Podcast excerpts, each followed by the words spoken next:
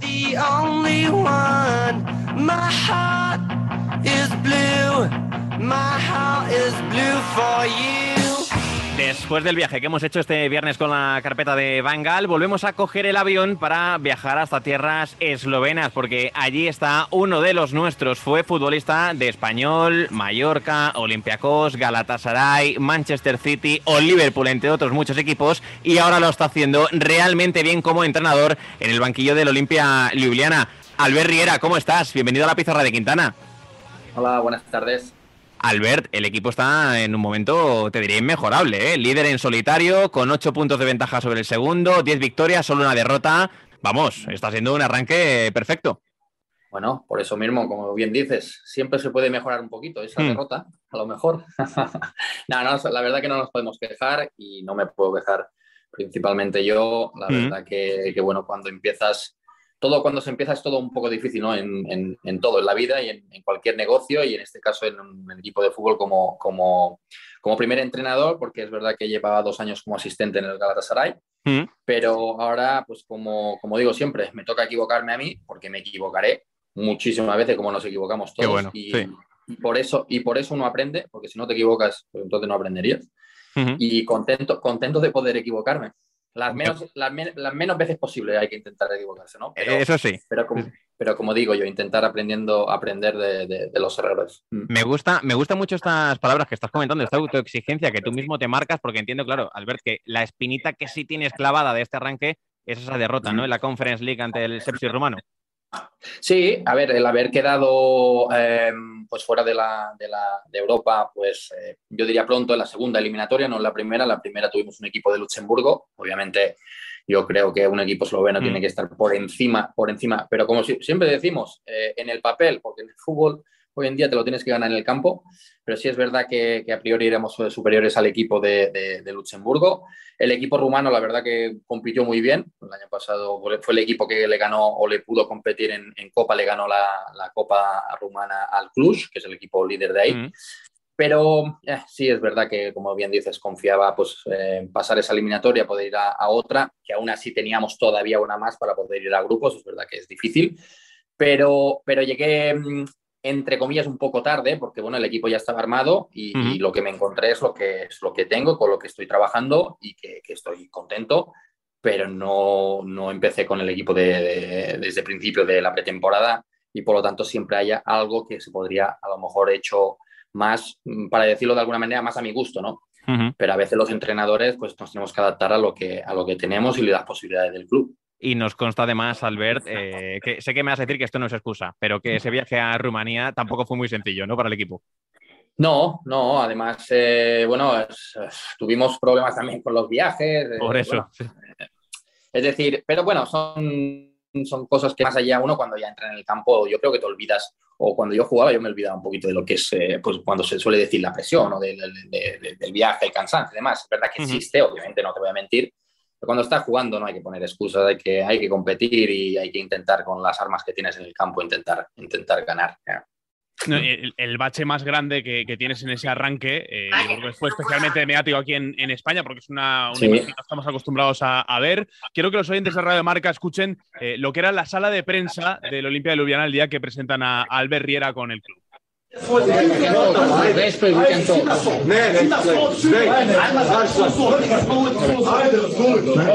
Todo este jaleo, Albert, eh, eh, ajeno a ti, eh, por el cabreo de los ultras con la directiva del club, pero justo el día de, de tu Eh. presentación te, encuentras esto y, y no Claro. sé qué es lo primero que piensas, ¿cómo lo viviste?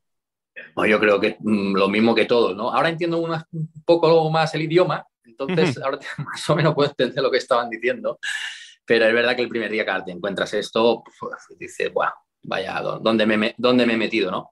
Hmm. Es verdad que en ningún caso me sentí, y lo dije desde el primer día, no, no, no fue ni contra mí, ni, ni personalmente, es decir, no porque me contrataran a mí, sino por el despido del anterior y sobre todo por la gestión del club. Pero la gestión del club, más allá, yo puedo decir que con los actuales propietarios dejé muy claro desde el primer día que yo lo que no quiero es que interfieran en lo que es mi trabajo. Mi trabajo es el verde, es en organizar un equipo de, hacer un equipo ganador, un, equipo que compita cada fin de semana y que intente ganar, y eso es lo que me centro. Yo lo demás es lo que no está en mis manos y es lo que dije el primer día en la rueda de prensa, incluso hoy cuando me lo, me lo tenemos cada semana pues la conferencia de prensa previa al a cada partido.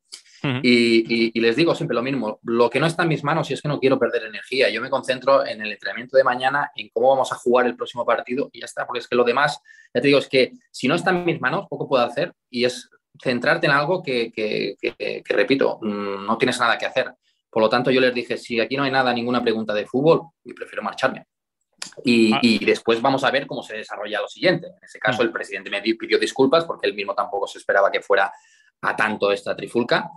Pero por otro lado, mm, pues los fans se quisieron hacer notar, como no, en un momento donde, donde las cámaras estarían, obviamente la presentación del nuevo entrenador, y, bueno, eh, obviamente después de cómo están yendo las cosas, no, diría que están, eh, pues bueno, arrepentidos, porque, porque yo lo he dicho muchas veces, no tienen por qué eh, a mí pedirme disculpas, ellos mostraron su malestar, como cuando las cosas no van bien en un club, son totalmente ilícitas de, pues, pues bueno, cuando un equipo gana, la gente aplaude, pero es que eso pasa en todos los países, en cualquier país.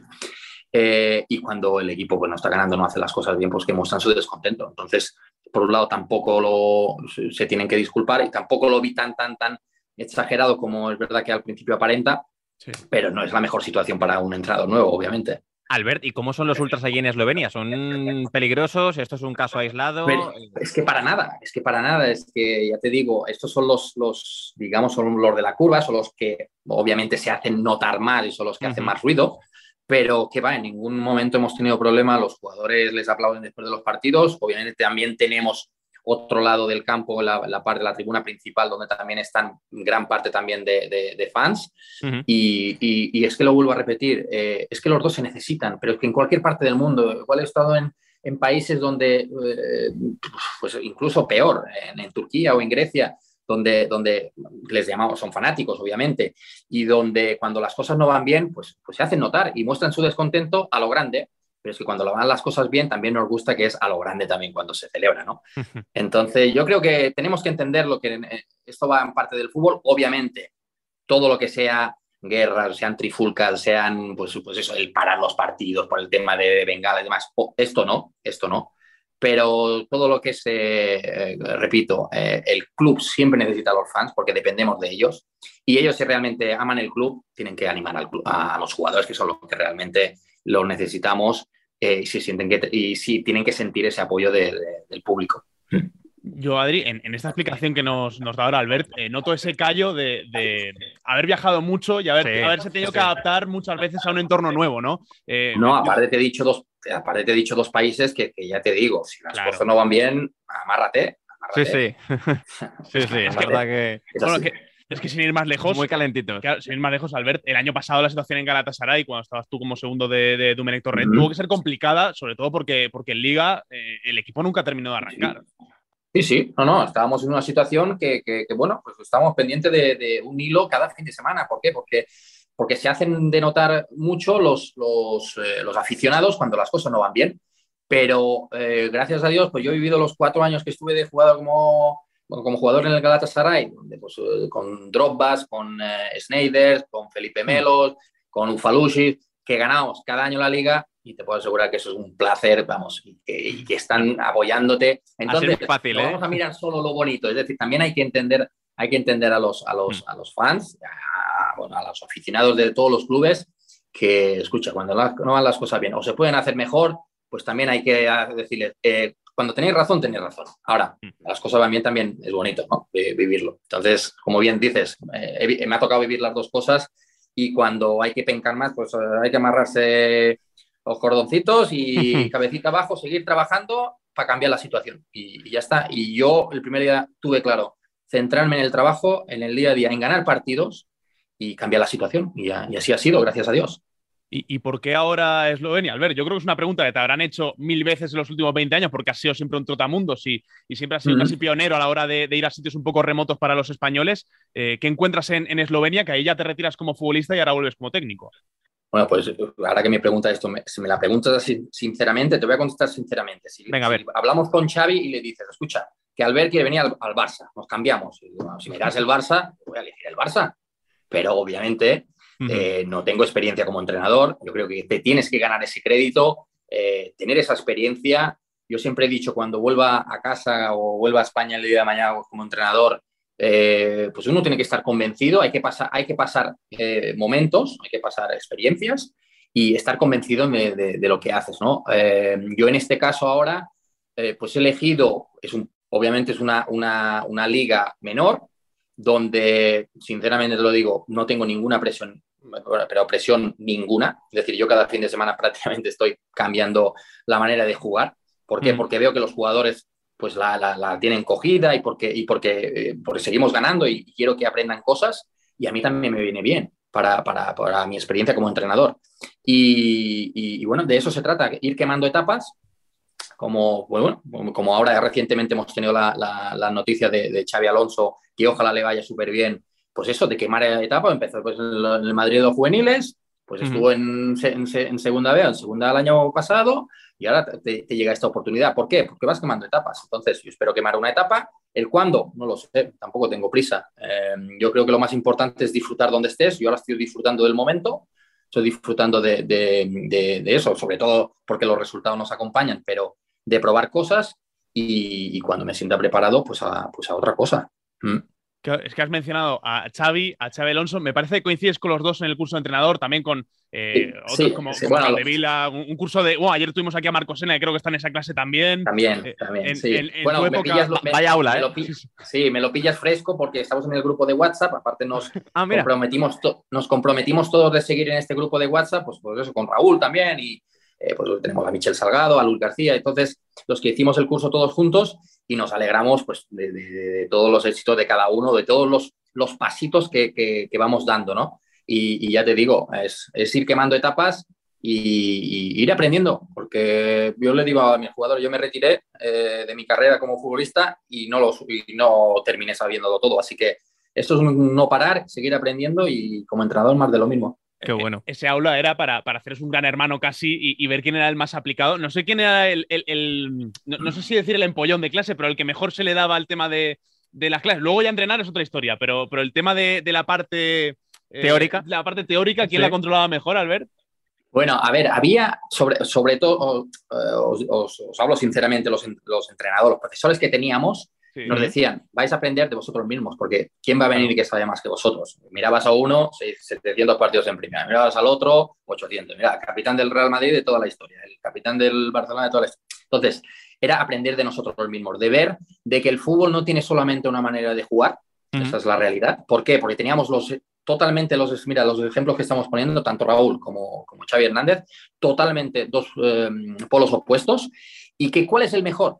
Es que no existe cuál es el mejor, son dos diferentes. Si te vale para ganar, pues sigue con el que tú creas. Entonces, creemos que, ese grupo lo que hizo es juntar todas las ideas y, enriquecernos todos unos de otros. Entonces, eso fue lo, mejor y terminamos el curso diciendo eso. Xavi ya estaba un poquito más cerca con la idea del Real Madrid y Raúl un, un poquito más cerca de la idea del, del Barcelona. Pero, insisto, es que no existe solamente una manera de jugar. Entonces, eso es lo bonito. Y después que los entrenadores nos tenemos que adaptar a lo que tenemos. Nosotros poníamos los ejemplos, pues mira, si el día de mañana eres el entrenador de la selección, pues pagamos con todos nuestros respetos de Irán. Obviamente no mm. vas a poder jugar contra Alemania de la misma forma que si, si fueras el seleccionador de Alemania. Eso, mm. eso, eso, lo tenemos clarísimo. Los que saben, los que no saben, da igual, aunque no sepas de fútbol, vas a saber de esto, ¿no? Entonces, ostras, yo creo que eso nos ayudó a que, a que, a que todas las ideas son válidas, se, de todo se puede aprender y nos enriquecimos todos mucho y, disfrutamos, que eso es lo importante. Al final es disfrutar. ¿Por qué te consideras un entrenador más, más ofensivo que defensivo? Pues bueno, pues yo creo que transmitiendo más la parte pues de ser un de ser un entrenador en un equipo dominador, un equipo donde quiere controlar los partidos, pues yo creo que lo transmito mejor que si fuera al revés. Entonces, yo creo que tengo que ir por ahí. Pero si creyera en lo otro, pues también es, válido. Y si es lo que disfrutas, adelante. Mm. Disfrutar del proceso, que es de lo que se trata. Albert, pues entonces, por tanto, lo que estás comentando, tú te identificas más con una idea de atacar a través de la posesión, de ser dominante a través del espacio, etcétera, ¿no? Posesión. Eh, eh, pues mira, aquí en Eslovenia pues me lo preguntan mucho porque ¿Mm? eh, ellos aquí, desde que estamos ahora jugando de esta manera, ya les he dicho que estoy haciendo un máster de atacar defensas de 5, pues están haciendo todos defensas de 5, digo, escucha, que no los, que no, yo les digo, no los estoy criticando, pero si son, mm, es totalmente válido. Si yo tuviera un equipo, un equipo donde tuviera que jugar, o creo que jugarían mejor con línea de 5 a esperar, perfecto. Pero eh, Bielsa dijo un día, y yo me, y me gusta esta frase, es que eh, hay dos maneras de jugar también en el fútbol, aparte de, dentro de estas dos muchísimas más, pero de estas dos es o esperas el error del rival o vas a provocar el error del rival. Yo prefiero ir a provocarlo. Entonces me gusta jugar en campo rival, me gusta tener el balón, controlar el partido, sentirme superior al rival, porque para eso se, trabaja, intentas buscar las posiciones donde seas o donde puedas hacer daño al rival y es donde me, identifico. Y algún partido pues hemos jugado con tres atrás y lo ven aquí con, con, los ojos aquí grandes y le digo, vamos a ver, pero si juegan con un delantero, nos esperan con todo y juegan con un delantero, si es que voy a jugar con dos centrales nada más, dos para uno. Lo demás, mm, igual por delante del balón. pero es que es así de fácil, depende cómo juega al contrario, te juego yo también. Eh, entonces, bueno, son, son maneras de pensar, pero ya te digo, sobre todo me gusta eso, sentir, sentir que mi equipo es el protagonista del juego. Mm. Qué bueno, en, este mix de culturas futbolísticas que, has vivido, Albert, tanto como jugador como, como entrenador, que lo teníamos, no, lo teníamos tan claro, ¿no? Y ahora lo descubrimos hablando contigo. No sé si tienes clara cuál es la decisión eh, más importante de tu carrera, la que eh, te cambia la forma de ver el estar fuera o la que supone un punto de inflexión en tu carrera. Eh, ¿Te refieres cuando me, me, retiro por si quiero ser entrenador después? O... O, durante la etapa de jugador, eh, que igual hay un eh. momento que dices, eh, yo te, leía que con 20 años te vas al Girondins de Burdeos y ya tienes muy claro que, oye, tú tienes que llegar ahí y adaptarte a aprender francés y, igual esa puede ser una primera etapa que, te cambia, te abre un poco la mente. No, no sé si, si tenías claro ya desde el principio que querías ser tan trotamundos o es algo que, se va dando. No, se va dando, se va dando, se va dando porque además, ahora que me has comentado lo del Girondins de Burdeos y, y que mi presidente en ese momento en el Mallorca era Mateo Alemán, eh, él sabe, me, fue, me fui llorando. en esa época, pues no había cumplido ni tenía 20 años, ni los habría cumplido, habiendo jugado solamente dos temporadas en el equipo de mi tierra, donde me sentía importante, me sentía, pues era una, generación muy buena, como si, os acordáis, con, pues, con Ibagaza, con Pandiani, con Ito. campeones de Copa, ¿no? Sí, sí, campeones de Copa y tal. ¿Qué pasó? Pues, yo, yo, no quiero moverme y a esa edad de verdad que no piensas en, en, hacerte millonario, en ese momento tú piensas en, disfrutar de ese momento con esa generación tan bonita. Pero, pero bueno, empiezan a aparecer, pues eso, pues agentes, ofertas de fuera y demás. Y, ya te digo, y Mateo lo sabe y lo hemos hablado muchas veces, el club debía vender, sabíamos que el Mallorca de esa época vendía uno o dos jugadores por temporada para subsistir para el siguiente año, me tocó a mí, tuve que aceptarlo porque era parte de la cláusula de rescisión. Y, y nada, pues así fue, pero eh, tengo una cosa clara, porque después es verdad que supe del interés del Atlético de Madrid en ese momento, o del Deportivo, y después, bueno, después volví al español. Entonces, das pasos adelante o atrás, llámalo de cualquier manera, pero en cada momento, cuando sucede una cosa, ya lo he hecho. Entonces, si me preguntas, ¿irías al Girondin? Pues es que no, prefiero no pensar si hice el paso correcto o no, porque ya no lo puedo cambiar, entonces es perder el de que hubiera ido mejor, pues no lo sé, no lo sé. Yo, eh, mira, me identifico mucho con Reyes, que en paz descanse, que cuando fue al Atlético de Madrid, un jugadorazo, pues, se fue al Atlético de Madrid, es verdad que nos rindió, no sé por qué, había momentos donde, igual los zurdos, ¿eh? también el Atlético de Madrid, en, esa época te estoy hablando, ¿eh? eh que no rendían. Entonces, eh, fue al Arsenal, hostia, estaba en el Arsenal y vaya pedazo de jugador, ¿no? Entonces, imagínate que yo en vez de ir al Girón de Burdeos en ese momento, voy al Atlético de Madrid con 20 años quién sabe dónde, dónde hubiera estado después. Posiblemente, igual no juego durante un año y, después.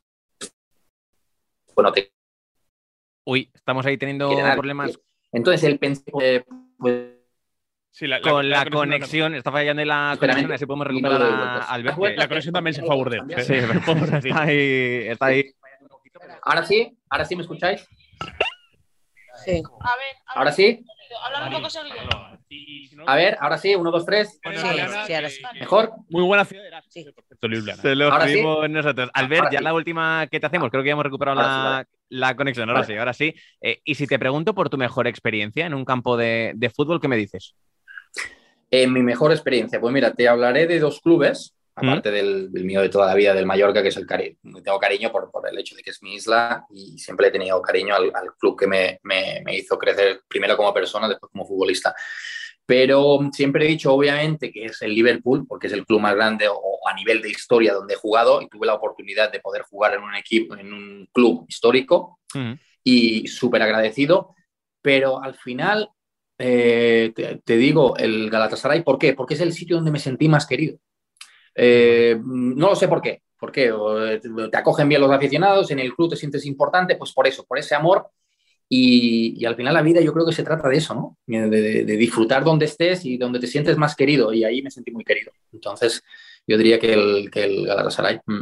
Pues me ha gustado mucho, ¿eh? me ha gustado mucho la, sí, sí. la, respuesta y me ha gustado mucho charlar contigo, Albert Riera. De verdad, ha sido un gustazo estar aquí, que estés con nosotros aquí esta tarde en la pizarra de Quintana. Muchas gracias y mucha suerte de cara al futuro, que seguro que lo mejor está por llegar. Oye, y esperamos verte Venga. pronto por España, ¿eh? que, por ya supuesto, toca, que ya toca. Por supuesto.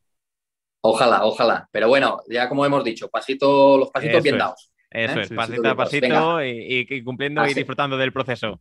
A seguir disfrutando. Gracias. Gracias, por Albert. Un, abrazo. fuerte abrazo. Oye, muy bien, ¿eh? Está- me gusta mucho la entrevista. Gracias, Albert. Gracias. Hasta luego. ¿Cómo estaban